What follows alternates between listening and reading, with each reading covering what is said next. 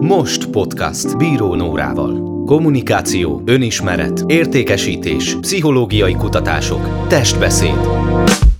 Erről beszélget Bíró Nóra, a Most Master of Sales Training alapítója meghívott szakértő vendégeivel. Egy podcast, ahol te vagy a központban. Most Podcast Bíró Nórával. Hogyan lesz önazonos a kommunikációnk a testbeszéd segítségével? Milyen mikroarckifejezéseket olvashatunk le a másik arcáról? Miért érdemes üvegasztal mögül tárgyalni? Ilyen és ehhez hasonló kérdéseket kaptam a Jazzy Rádióban, a doktor Jazzy műsorában, és most ezt a beszélgetést hoztam el nektek sok-sok szeretettel. És hogyha még nem tettétek, akkor köszönöm, hogyha feliratkoztok a Most Podcast Bíró Nórával csatornára, és nyugodtan vigyétek a podcast hírét ismerőseitek körében. Hallgassátok az adást sok szeretettel! Köszöntöm hallgatóinkat, Havarga Mariann vagyok. Vendégem a Jazzy stúdiójában Bíró Nóra, testbeszéd szakértő, kommunikációs szakember, akit szeretettel köszöntök. Szia! Szia, én is sok szeretettel köszöntelek téged, illetve a hallgatókat is. A testbeszéd, mint téma kimeríthetetlen, erről meg is állapodtunk, amikor megbeszéltük a, a mai találkozót, és valóban, ahogy készültem a beszélgetésre, szinte kimeríthetetlennek tűnt az a kincses bánya, ami rendelkezésre áll, de főleg angol nyelvű, német nyelvű anyagokat találtam, és arra jutottam, hogy Magyarországon sokkal kevesebben foglalkoznak ezzel a területtel, mint ahogy azt gondolhatnánk. Ez egy speciális kutatási területet jelent? Egy bizonyos szakterületet jelent? Én azt gondolom, hogy Magyarországon még nem fedezték föl ennek az igazi jelentőségét, talán ezért is foglalkoznak annyira kevesen vele.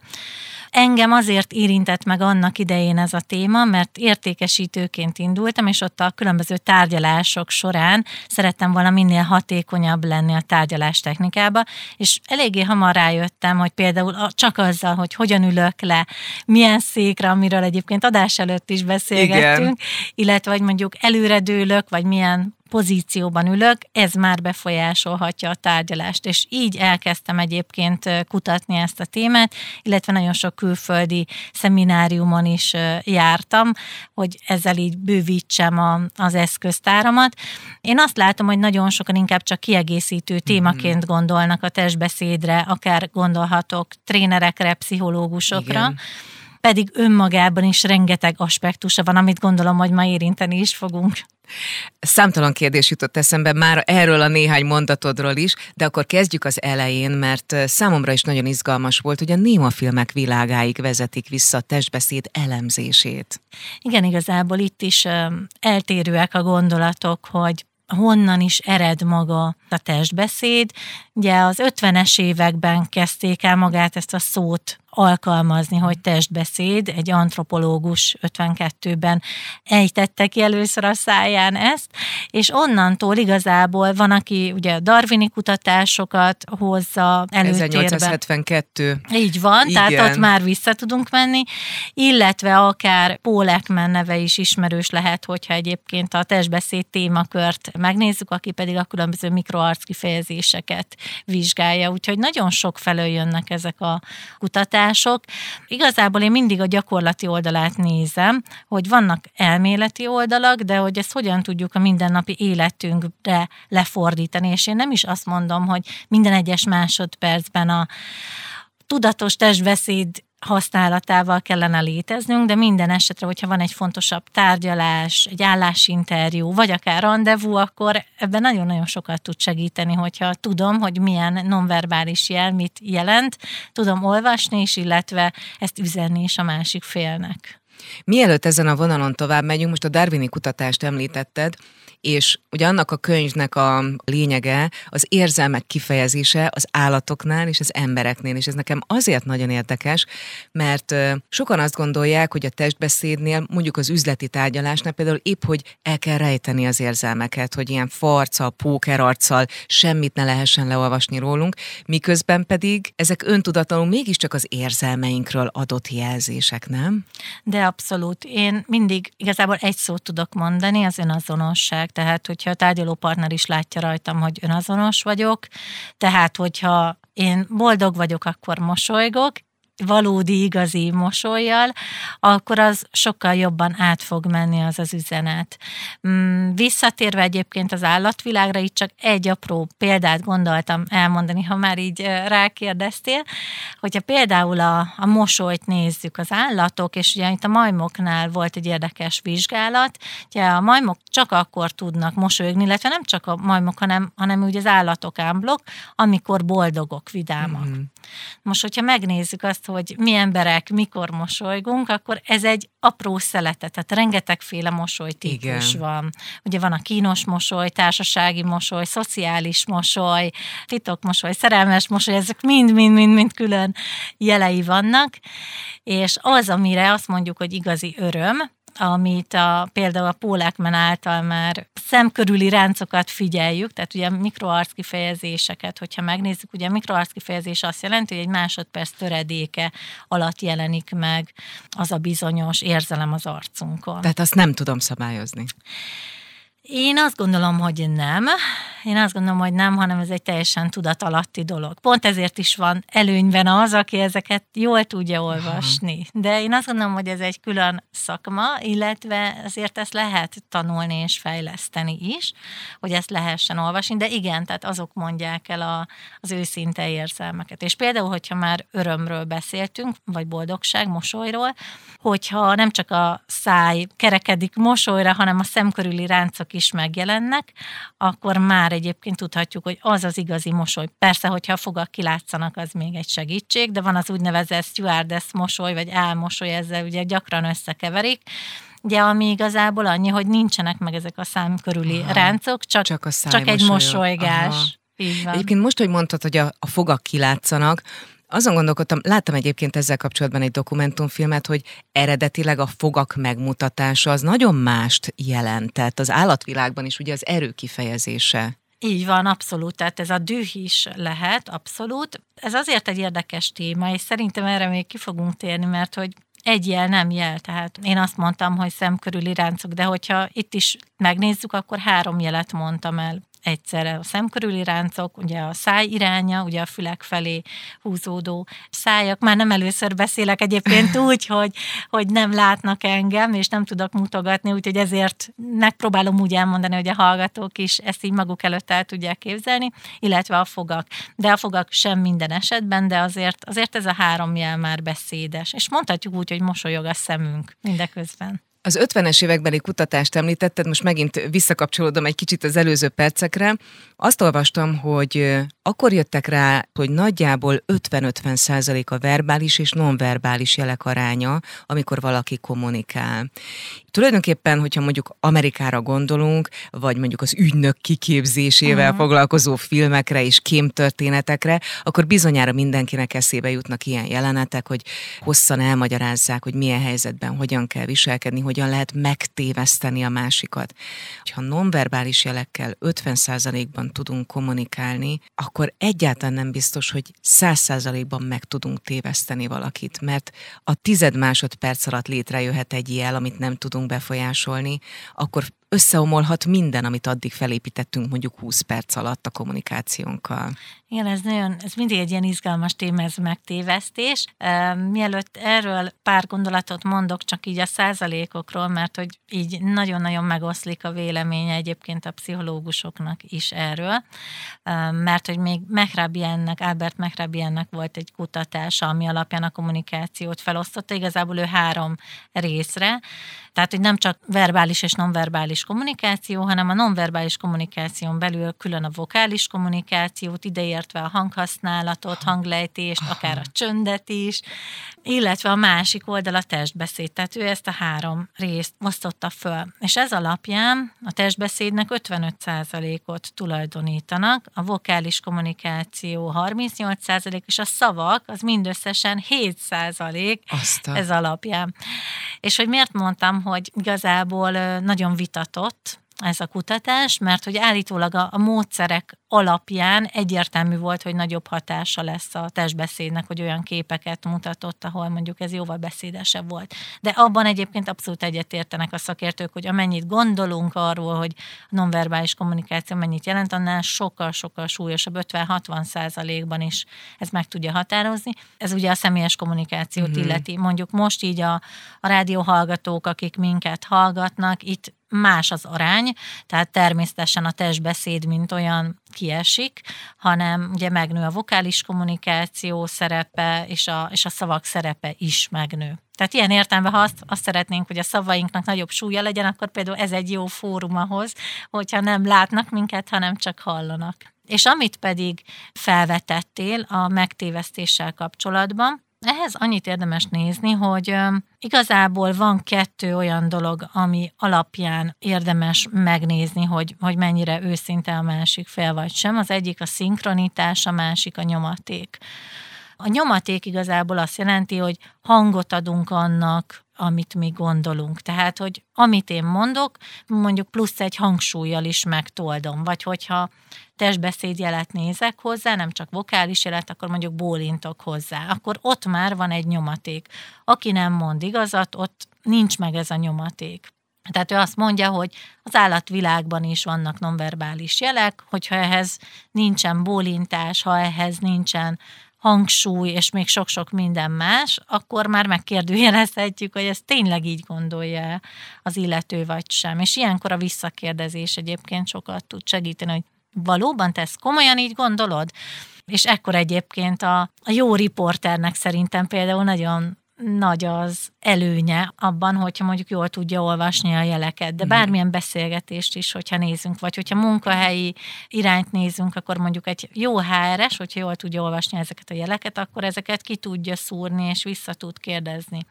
A szinkronitás pedig azt jelenti, hogy szinkronban van-e az, amit mondok, azzal, ahogyan mondom.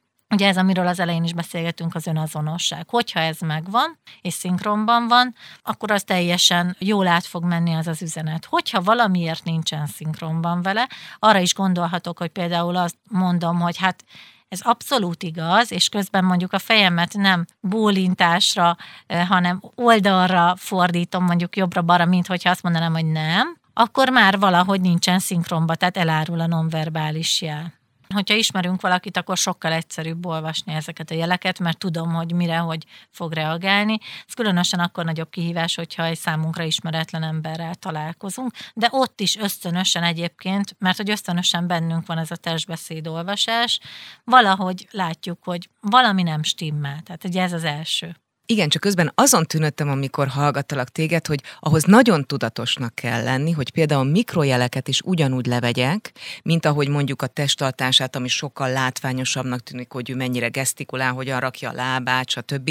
Mert ugye ezek a mikrojelek, mondjuk a szemöldöknek a, a megrándulása, vagy, vagy a szájnak, a, a szájzúgban egy apró rándítás, ahhoz nagyon kell figyelni a másikra, hogy lássam, nem? Ez így van, abszolút. Tehát, és itt egyébként kimondtad a kulcsot, a figyelem, tehát a száz százalék aktív figyelem. És én azt gondolom, hogy a testbeszéd témához ma már szorosan kapcsolódik a mindfulness témája igen. is. Nem tudom, hogy arról volt-e már ö, adás. Korábban a jelenlét, a jelenben igen. levésről beszélgettünk, de akkor kapcsoljuk is ide egy picit, mert ez úgy tűnik, hogy nagyon szorosan összefügg. Igen, mert én azt gondolom, hogy ha csak részben figyelek a másikra, akkor nem tudom olvasni a jelét. Hát ugye még nagyon sokszor van az, hogyha egyszerre többfelé próbálunk figyelni, akkor mondjuk a szavaknak is csak mondjuk a húsz százaléka jut el hozzánk.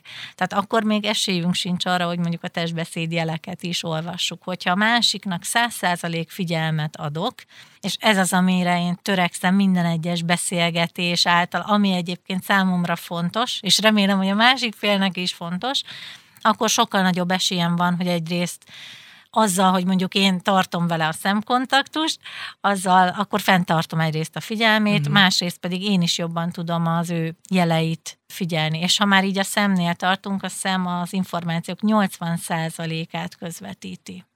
Úgyhogy ezzel nagyon sokat tudunk nyerni, és Persze, nem egyszerű a mikroarckifejezéseket így tényleg kiszúrni, de azt gondolom, hogy gyakorlással érdemes mindezt megtenni. Tehát például mondjuk a tréningeim során bizonyos mikroarckifejezéseket kifejezetten gyakorlunk egyébként tükör előtt is, mert lehet, hogy a másikról könnyebb leolvasni, de hogy hogyha megfigyelem magamon, hogy mondjuk hogyan rándulnak az apró izmaink, és azért sok-sok izom van az arcunkon, negyvenhárom konkrétan, akkor nagyon nem mindegy, hogy milyen érzetem van, és hogyha magamon is ezt érzem, akkor a másik félen is ez sokkal egyszerűbb leolvasni, és persze nyilván a nagyobb gesztusokat egyszerűbb, ezzel abszolút egyetértek. Ugyanakkor, hogyha ott tudunk lenni a jelenben, és fókuszálni tudunk a másikra, akkor ezek át fognak jönni, ezek a, a rezgések, és nem csak a testbeszéden keresztül, hanem a hangon keresztül Aha. is, mert ugye a hang is megváltozhat ilyenkor. Igen, azt említetted is egyébként, hogy a hanglejtés, a hangszín, és így tovább minden megváltozhat.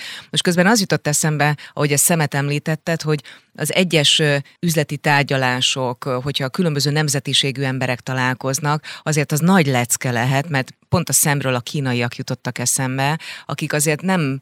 Az én tapasztalatom szerint azért nem kezdik el így bámulni a másikat, mert udvariatlanságnak tartják, ahogy a japánok is, vagy mondjuk a, a hollandoknál azt tapasztaltam, hogy elég hűvösek, bár barátságosnak igyekeznek látszani, persze most nem akarok ilyen szélsőségeket mondani, csak hogy mégis megvilágítsuk.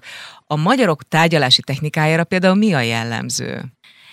Ez mindig attól függ, hogy mihez képest, Aha. tehát hogy egyrészt én azt gondolom, hogy ez is sokat változott az elmúlt tíz-húsz évben. Tehát ahogy például mondjuk, nekem az a tapasztalatom, hogyha visszatekintünk mondjuk egy tíz évvel, akkor a tegeződés, mint olyan, az egy ilyen, hát nem azt mondom, hogy tabu téma volt, de hogy el kellett telni egy bizonyos Igen. időnek, hogy felajánlja az egyik fél a, a tegeződést. Illetve az is, hogy mondjuk kiajánlja föl, de ez már egy Igen. külön téma. Ez egyébként. Már protokoll. Igen. Igen. Viszont olyan szempontból meg összefügg ugye a, a szavainkkal, hogy a tegeződés az eleve valamiért barátságosabb légkört eredményez, ahol már ugye jobban mosolygunk egymásra, és én azt gondolom, hogy például ez is előre segíthet egy tárgyalást.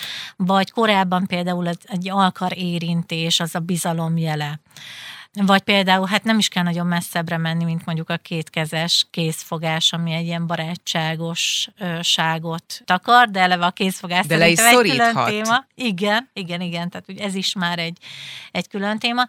De ezek folyamatosan változnak, én azt látom, és nem tudjuk kihagyni egyébként a jelenlegi e, helyzetet sem, hogy, a, hogy az a koronavírus hogyan változtatta meg e, mindezt, hogyha csak abban gondolkodunk, hogy mondjuk mekkora volt a szociális távolság ugye két ember között, akár egy tárgyaláson is, hogy ez akaratlanul is megnőtt. Vagy az online tárgyalások, ö, nem csak az üzletben egyébként, hanem még bírósági tárgyalások során is ö, ez vált a bevett kommunikáció, kommunikációs formává, ami azért nagyon megnehezíthette a helyzetet. Hát abszolút. Tehát ugye ez egy külön téma, én azt gondolom, hogy, hogy mondjuk az online térben, ahol csak mákasig látszunk, jó esetben, mert hogyha rosszul van beállítva a kamera, akkor mondjuk látunk orrtól egy homlokot, én olyan tárgyalással is voltam, azért, azért az is egy kellemetlen. Úgyhogy ott nagyon sok nonverbális jel, főleg testbeszéd jel kiesik, de igazából ugye a, a vokális kommunikáció is csak részben hallatszik, mert hogyha nem elég jó minőségű a mikrofon, vagy a zajszűrés, akkor ott már ugye nagyon sok kommunikáció zaj keletkezhet. Nyilván mondjuk az olaszok kommunikációjához képest, ahhoz képest távolságtartóbbak vagyunk, de például nagyon jó, ahogy említetted a japánokat, ott meg inkább ez a ez a hűvös és távolságtartóbb stílus a, a jellemzőbb. Tehát én ilyenkor azt szoktam javasolni, hogy érdemes megnézni az adott kultúrára és felkészülni belőle ezek van. Szerint. Így van. Egyébként, bocsáss meg, hogy megakasztottalak, csak a japánokról jut eszembe, hogy olvastam egy nagyon érdekes cikket, hogy a japánok szeretnek olyan tárgyaló asztal köré ülni, ami átlátszik, tehát üveg, mert ők a lábakat is figyelik közben. Ez az én egyik kedvenc témám. Rátapintottál, igen, igen, mert hogy én is ezt szoktam javasolni, hogy üvegasztal, ha lehetséges, üvegasztal legyen, hogy miért sokkal több átjön, sokkal jobban tudom olvasni a másik felet, hogyha látom. Nem véletlen van egyébként az, hogy a politikusok is ilyen pulpitos mögül szoktak beszélni, mm. ahol ugye csak mondjuk deréktől fölfele igen. látszódnak nagyjából, és ugye általában nem látjuk a lábakat. Ennek azért van nagy szerepe, és ezt én úgy szoktam megfogalmazni, hogy a lábunk a legőszintébb testrészünk. Azért, mert hogy az idők során megtanuljuk az arcunkat kontrollálni. És például, hogyha mondjuk a legapróbb hazugságjelet vizsgáljuk mondjuk a gyerekeknél, akkor kimondanak egy hazugságot, és a szájukhoz kapnak. Mint hogy tudatalatt azt jelezve, hogy ups, kimondtam, amit nem kellett volna. Aztán ahogy kamaszodik, akkor megy följebb, utána már így a bajusz és orr, igen, inkább ez a, a száj és az orr közötti területet. Aha. És aztán felnőttként meg az az orrérintés például, vagy, a, vagy az orr viszketés, vakarás, vagy gyakrabbi orrérintés, ami például kapcsolódhat a hazugsághoz, mert hogy nagyon sokféle hazugság jel van, de ez is egy, egy jel lehet. És um, egyszerűen tudjuk az arcunkat kontrollálni, ebből is látszik egyébként, sőt, ugye nagyon sokan, ugye szoktuk is mondani, hogy rezzenéstelenül hazudik, mert hogy annyira jól tudja az arcát kontrollálni. Viszont... Az egy képesség? Vagy megtanulja? Ne, mindenki megtanulja, ez a rossz hír, mindenki fejleszti, persze kinek megy könnyebben, kinek kevésbé, erről különböző kutatások vannak, hogy egy nap mennyit hazudunk, de ez mindig annyira elkeserítő, hogy inkább ebben nem is, nem is szeretek elmerülni, de minden esetre a lábunk annyira messze van ugye a, a fejünktől, hogy azt már nem tudjuk annyira jól kontrollálni. Tehát, hogy mondok egy nagyon egyszerű példát, és ez nem feltétlen egy hazugság, hogy elkezdek a lábammal dobolni, ugye, akkor, akkor az jelentheti azt, hogy hű, most már én kiszállnék ebből a beszélgetésből. Lehetséges, hogy most óra kell mennem, és azért ö, sürgetném ezt a megbeszélést például. Ugye ennél egyel jobban olvasható jel a, a kezekkel való, asztalon való dobolás, de hogy lehet, hogy mindezt az arcom egyáltalán nem tükrözi, és kedvesen, aranyosan mosolygok, bólogatok, miközben egyébként már a mosdóba kellene mennem, de ezt elárulja a lábam. És hogy mondjuk ezt miért lehet jó tudni a másik félről, hiszen akkor nem kezdek bele mondjuk egy igen. újabb tárgyalási szakaszba, ha látom, hogy valamiért menne, és egyszerűen csak figyelmes bele lehet kérdezni. Vele. Így van, hogy mit gondolsz, tartsunk egy szünetet, aha. vagy bármi, vagy van-e olyan megbeszélésed, amire esetleg sielsz, térjünk-e vissza rá egy másik időpontban, szóval sokkal hatékonyabb lesz a, a tárgyalás menete is, és azt gondolom, hogy az egész kommunikációnk sokkal őszintébb lesz, hogyha tudjuk, hogy mi van a másik fejében, vagy legalábbis jobban tudjuk olvasni, és abból kapunk őszintébb válaszokat. Azt olvastam egyébként, hogy az üzleti tárgyalásoknál aláírják a szerződést, megköttetik az üzlet, ötven-hetven százalékban a nonverbális kommunikáció fogja eldönteni. Tulajdonképpen már az első öt percben felmérik egymást a felek, és onnantól kezdve nagyon kell igyekezni, hogyha valaki vesztes pozícióban van, hogy onnan föltornázza magát. Mit gondolsz erről? Abszolút így van. Egyrészt itt megint csak különböző időszakaszokat érdemes nézni, de akkor kezdjük az öt perccel.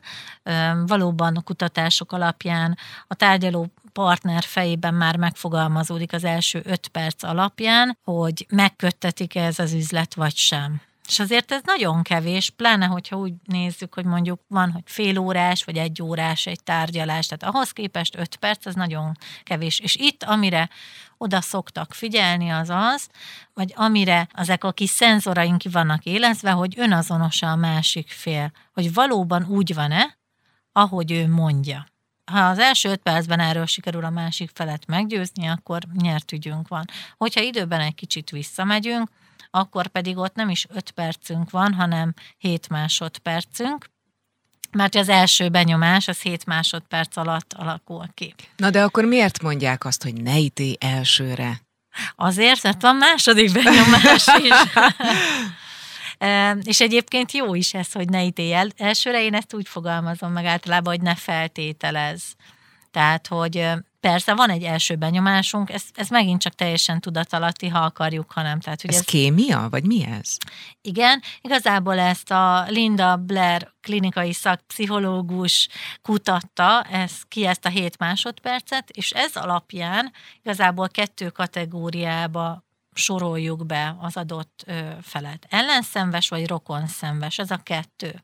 És itt bekerültünk egy kalitkába, és a kérdés, hogy a további úgynevezett második benyomás alapján adunk-e még egy esélyt? Adunk-e, vagy át, sikerül átkerülni Aha. mondjuk akár az ellenségesből a rokonszenves felé. Ott egyébként már százegy megfigyelési szempontot veszünk alapul, tehát adjunk egy hihetetlen gépezet, és persze mindez teljesen tudat alatt. Mondjuk a, a százegy-ben, hogyha, hogyha mondjuk csak pár példát kell mondanom, a másik öltözetéről következtetést vonok le, hogy mennyire ápolt, vagy mennyire vonzó számomra, mindegy, hogy milyen nemű az adott illető.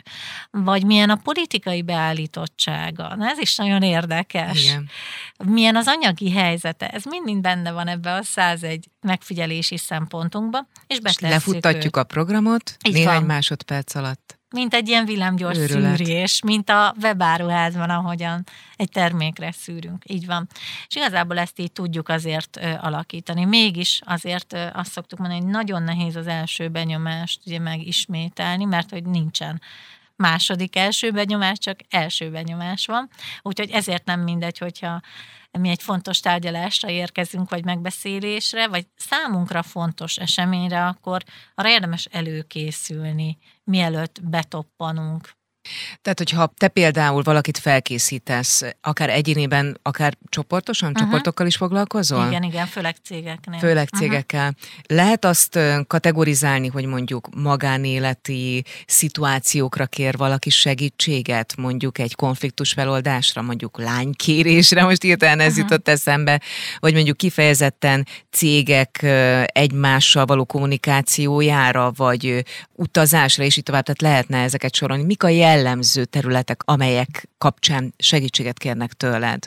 A leggyakoribb az a tárgyalástechnika, és azon belül is igazából főleg az értékesítők, hogy hogyan tudnak úgy értékesíteni a másik fél számára, hogy ne egy nyomulás, ne egy eladás érzet legyen, hanem elérjék azt, hogy a másik fél szeretne tőlük vásárolni. Na, ez, én azt gondolom, hogy azért eléggé ritka, hogy valaki ezt a jó arányt meg tudja tartani. Tehát ugye ő, ők, ők, ők nagyon gyakori, de akár mondjuk a, a há er es vonalom, ott mind a kettő irány lehet egy állásinterjúnál, ugye mondjuk egy fejvadász, hogy jobb interjúkat végezem, vagy a másik oldalon, hogy van egy álláskereső, akkor ő hogyan tud önazonos lenni, és hogyan tud magabiztosnak mutatkozni. Egyébként az is, csak nyilván a lámpalázas sokszor elvisz, hogy ott mondjuk hogyan tud jól és sikerrel szerepelni. Tehát ezek a leggyakoribbak, de egyébként nagyon-nagyon széles a paletta. Például több influencert is fejlesztek. Mm. Valamiért ez ott volt a fejemben, hogy ők annyira kiteszik magukat a nagy nyilvánosság elé. Igen, ott főleg a videón való Igen. szereplés, hogy például a gesztusok. Van olyan, aki, olyan youtuber, aki folyamatosan mutat a mutató ujjával. És az hát, elég fenyegetőnek igen, tűnik. Abszolút, pedig ő nem ennek szánta. Aha. És egy-egy ilyen rossz beidegződés nagyon jól ki lehet írtani, és mondjuk jókat be lehet tenni helyette. A jó alatt azt értem, hogy aminek ilyen pozitív üzenete van, ami jó hatása van. Szóval, hogy ők a leggyakrabban, de egyébként sok minden volt már, hogy csak ilyen ingyenséget mondjak, ebbe abszolút beletrafáltál a lánykérésben. Tényleg? Igen, volt ilyen is. Um, illetve lány visszahódítása. Oh, oh. Igen. Akkor tanúfelkészítés. Mert ugye egyébként ugye szokták mondani jogi körökben, hogy a legjobb gyanúsított a tanú, Aha. mert hogy ő biztosan ott volt. Csak hogy ő nem szeretne gyanúsított lenni, mert ő ártatlan, ő csak tényleg látta a bűncselekményt, és nem szeretné, ha azt gondolnák róla, hogy nem mond igazat. Tehát nagyon érdekes igazából, hogy mennyiféle szituációban tudjuk ezt felhasználni, de ami még egyébként nagyon gyakori, most így beugrott a főnöktől való fizetésemelés, kérés, illetve mindenféle bértárgyalás, vagy hogyha valamit szeretnénk változtatni, például, hogy több home office-t szeretnénk, vagy másfajta működést, tehát a vezetővel való tárgyalás, hát ez is olyan, ami azért egy stresszes helyzet. Hogyne, alapvetően. Nagyon, és nagyon sokan nem ismerik ezt meg, meglépni, nem merik elkezdeni. Sajnos nagyon kevés időnk maradt, és azt remélem, hogy majd folytatjuk ezt a beszélgetést, mert egymillió kérdésem van, és biztos a hallgatóknak is. De például, amikor felkészítesz valakit, ha mondjuk veled szemben ül, mondjuk egy influencer, akit említettél is, vagy mondjuk valaki, aki a public speaking területén uh-huh. dolgozik, és mondjuk online kurzusokat tart, akkor vele inkább online módon kezded el, hogy az autentikusabb legyen, vagy face-to-face egymással szemben ülve mondod el, hogy hogyan kell a kamera előtt viselkedni?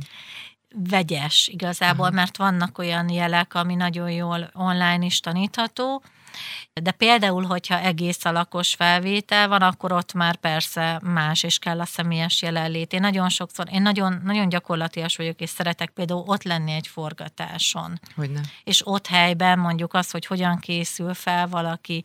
Mondjuk akár egy színész például? Akár, akár, de a színészeknél valamiért ez, ez már a tanulmányaik alapján ösztönösen ez jól szokott működni. Úgyhogy inkább ez a jellemző, amit mondtál is, hogyha valaki előadásra készül, és nem, nem annyira rutinos előadó, vagy fejleszteni szeretné magát, akkor például mondjuk egy előadásra hogy készül fel. Mert hogy nem ott kezdődik az előadás, amikor belekezd az első Hogyne. mondatba, feljön egyrészt a, a színpadra, vagy a mikrofont megérinti, hanem már előtte is van egy felkészült, felkészülés, és ugyanez a kamera előtt is, hogy mielőtt a kamera elkezd forogni, akkor mondjuk már magára veszi-e a legszebb mosolyát, vagy milyen testbeszéd jeleket tesz magára, hogy magabiztosabb legyen a kommunikációja. Úgyhogy én most jelenleg ilyen vegyes felállásban uh-huh. működöm, úgyhogy mind online és mind offline, de egyébként aki mondjuk csak úgy működik, és csak mondjuk olyan kurzust tart, ahol mellkastól fölfele látom, tehát online, ott egyébként abszolút elegendő az online felkészítés is. Pontosan ezért, mert akkor az úgy lesz hiteles.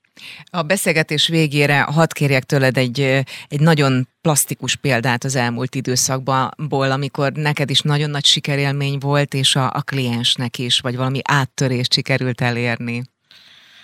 Igazából ez a számok szintjén ö, tud működni, mindig, mindig ezt nézem, hogy most nem, nevet nem említenék, mert nem beszéltem meg az illetővel, ő egy, ö, hát mondjuk úgy, hogy egy olyan vállalkozó, aki azért kamera előtt is ö, szerepel, és különböző tanfolyamokat tart, és ö, azzal, hogy egyébként ugye dolgoztunk, hát egy nagyjából fél évet az ő testbeszédén, most ezer plusz feliratkozója lett egy adott Ta, egy, egy ilyen klubtagsági rendszerben, ahol havonta ötezer forintot fizetnek be az emberek. És mondta, hogy előtte ez, ez nem volt így, és hogy nagyon-nagyon sok mindenen dolgoztunk, amivel ez, ez meg lett. Tehát mondjuk azt mondom, hogy egy ilyen plusz húsz-harminc százalékos növekedés volt ahhoz képest. Ez csak egy példa. Nyilván nagyon nehéz ezt így számszerűsíteni, de, de például mondjuk ilyen vállalkozások esetében, értékesítők esetében egyszerűen számszerűsíthető egyébként az, hogy a nonverbális fejlesztésnek milyen eredménye van. Akkor innen folytassuk, azt javaslom. Jó. Önök a mai doktor Jazzyben Bíró Nóra testbeszéd szakértő, kommunikációs szakembert hallották. Nagyon köszönöm, hogy itt voltál nálunk. Én is köszönöm a meghívást. Önöknek pedig megköszönöm megtisztelő figyelmüket. Mára búcsúzik a szerkesztő műsorvezető, Havarga Mariann.